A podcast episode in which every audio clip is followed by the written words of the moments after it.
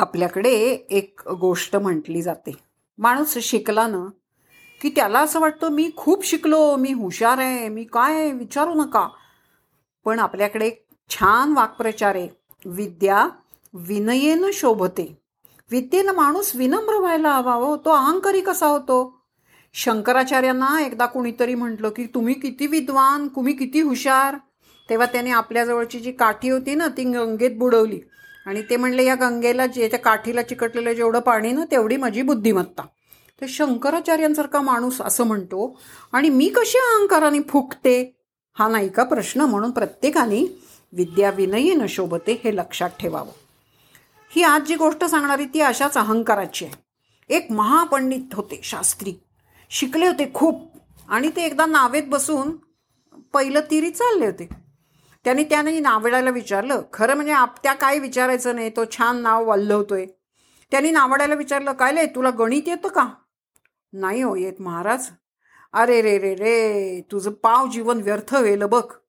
बरं तुला इतिहासाचं तरी ज्ञान आहे का? नावाड्यानं पुन्हा नकारार्थी मान हलवली.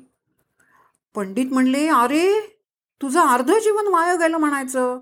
बरं आता एक सांग. तुला आकाशातल्या ग्रहताऱ्यांची तरी ओळख आहे का?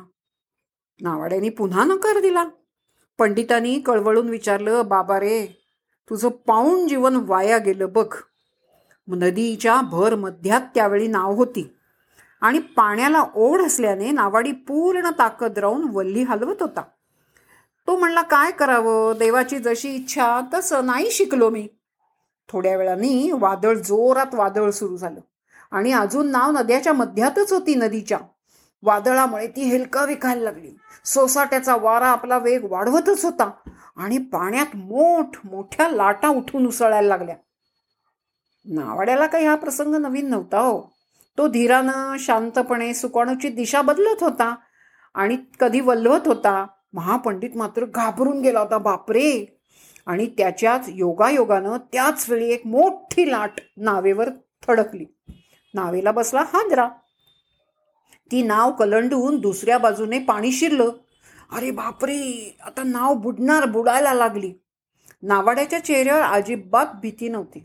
तो धीर करून पंडितांना म्हणाला पंडित महाराज तुम्हाला पोहता येतच असेल. तुम्हाला इतक्या विद्या येतात तर. पंडितानं नकारार्थी मान हलवली. तेव्हा नावाडी म्हणला काय सांगता? इतकं सगळं येतं आणि तुम्हाला पोहता येत नाही. आता तुमचं पाव अर्ध पाऊण नाही तर सगळं आयुष्यच व्यर्थ चाललंय हो वाया गेलं. काय करू? आणि नावेला दुसरा तडाखा बसला. नाव उलटी झाली. आणि पंडितजी पोहता येत नसल्यामुळे बुडाले आणि पाऊण जीवन व्यर्थ गेलेला. नावडी मात्र पोहत पोहत किनाऱ्याला लागला. मुळामध्ये काय झाला त्या विद्येचा उपयोग ज्याचा गर्व केला? म्हणून नाही ना गर्व करू. गर्वाचं घर नेहमी खाली होतं.